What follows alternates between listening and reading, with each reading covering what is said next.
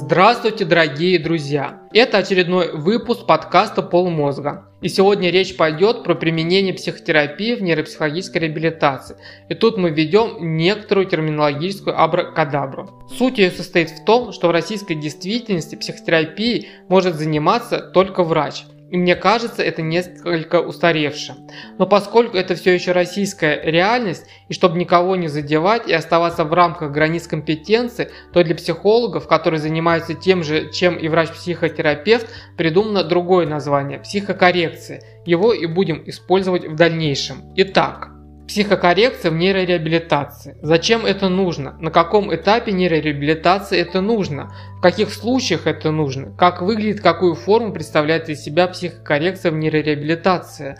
Какие у нее цели и с какими запросами идет работа? Какие виды и направления в психокоррекции применяются в нейрореабилитации? А что насчет доказательности? Эти и, возможно, другие вопросы сегодня будут озвучены в этом подкасте. Начнем с пояснения, для чего нужна психокоррекция в нейрореабилитации и с какими запросами приходится работать. В узком понимании запрос со стороны медицинского персонала возникает при снижении мотивации, депрессии, тревоги, при некоторой неадекватности поведения пациента, при конфликтах с пациентом. Как правило, от пациентов какого-либо выраженного и явного запроса нет, то есть по сути дела это работа без запроса. В широком контексте, если принять во внимание взгляд на революционный путь пациента как процесс адаптации, который состоит из построения новой репрезентации себя после травмы мозга, то тревога, депрессия, неадекватность поведения могут рассматриваться как часть построения новой репрезентации себя. И если этот путь у пациента получается, то в дальнейшем его ждет счастливая и хорошая жизнь. Если не получается, то спутниками его жизни будет хроническая депрессия и тревога. И в этом понимании роль клинического психолога состоит в том, чтобы помочь пройти этот путь адаптации и на развилке свернуть в верном направлении. Для большей ясности приведу пример из книжки про нейропсихологическую реабилитацию автора Приготана. Это человек, который рассматривает нейропсихологическую реабилитацию в более широком контексте наряду с Барбарой Уилсон и в своих исследованиях одним из первых, кто стал уделять внимание изменениям личности после повреждения мозга, а свою диссертацию посвятил аназогнозии. Приготана указывает, что Цель психокоррекционной работы не является сделать человека счастливым. Психокоррекция должна помочь улучшить понимание человеком собственного поведения, чтобы лучше им управлять. Это дает пациенту возможность уменьшить влияние на свою жизнь деструктивных решений. Рассмотрим пример. 21-летний мужчина перенес тяжелое ЧМТ, черепно-мозговая травма, при падении с моста. Когда его спросили о его профессиональных целях, пациент заявил, что хочет быть либо пилотом самолета, либо поваром в магазине быстрого питания. Вместо того, чтобы противостоять ему, что его цели поставлены слишком высоко, с ним обсуждалась модель предпосылок для его профессиональной деятельности. Его терапевт согласилась с ним, что он сотрудничает и надежен, однако они обсуждали обсуждали вопросы эффективности.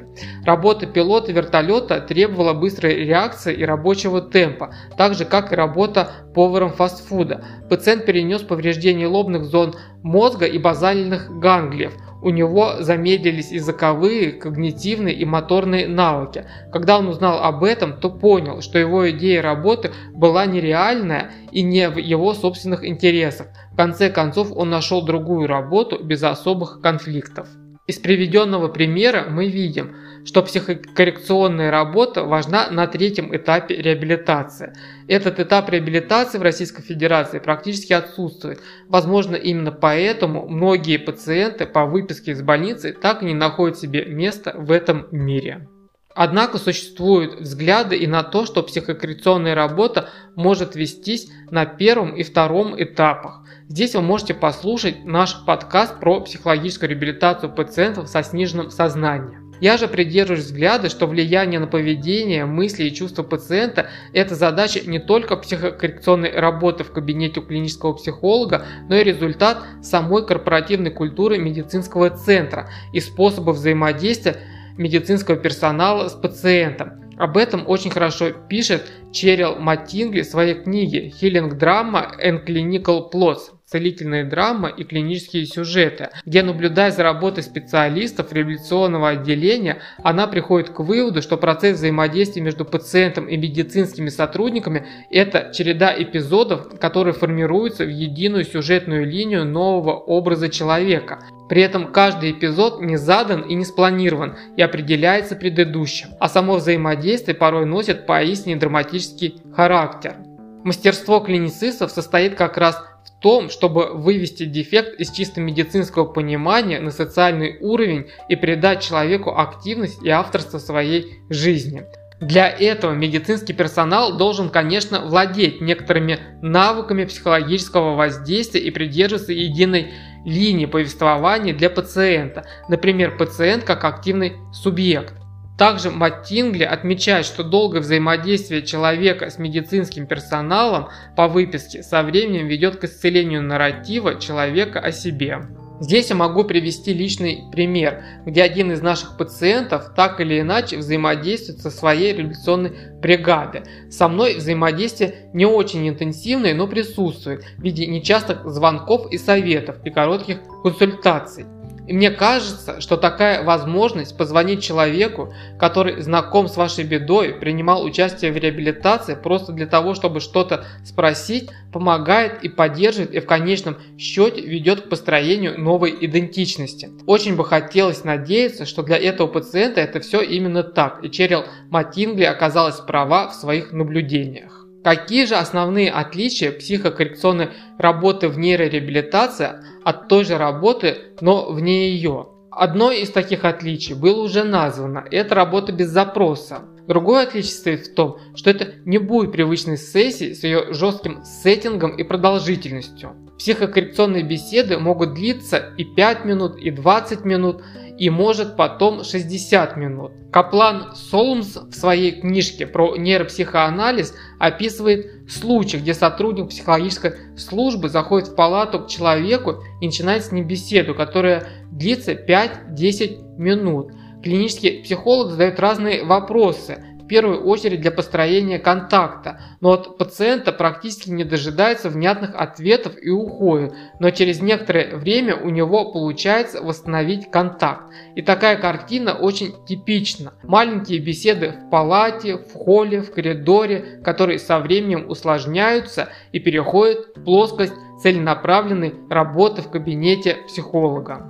Еще следует отметить, о том, что у пациента может быть когнитивный дефицит и грубые нарушения памяти. К этому может добавиться и афазия, поэтому пробираться к душе пациента придется практически через огромные баррикады и барьеры. По своему опыту могу сказать, что консультация людей без повреждения мозга и без отягощенного психологического анамнеза получается легко и просто.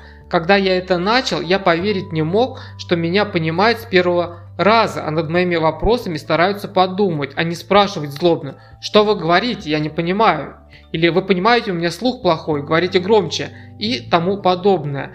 Также добавлю, что все те модели и практики, которые рассказывают на различных семинарах, работают хорошо как раз таки на этих самых хороших случаях. Вы можете даже послушать подкаст Хорошо, что вы это сказали, где герои приходят к психотерапевту и рассказывают о своей тревоге. Там вы увидите, как человек хорошо понимает и осознает, что с ним. У него наработаны метакогниции про себя и свою тревогу. Для пациентов с повреждением мозга это, пожалуй, будет одним из направлений долгой работы, ибо чаще всего эти люди, которые просто страдают от изменений, понимают, что с ними что-то не так, что их вся жизнь не такая, и что все очень хочется вернуть вернуть обратно, а свои переживания и эмоции будут не склонны связывать с телесными процессами и помогать в таком контексте всегда очень тяжело. И на этом, я думаю, первую часть можно закончить. Во второй части мы поговорим про виды психотерапии, доказательность и практику. Всего вам доброго, до скорых встреч!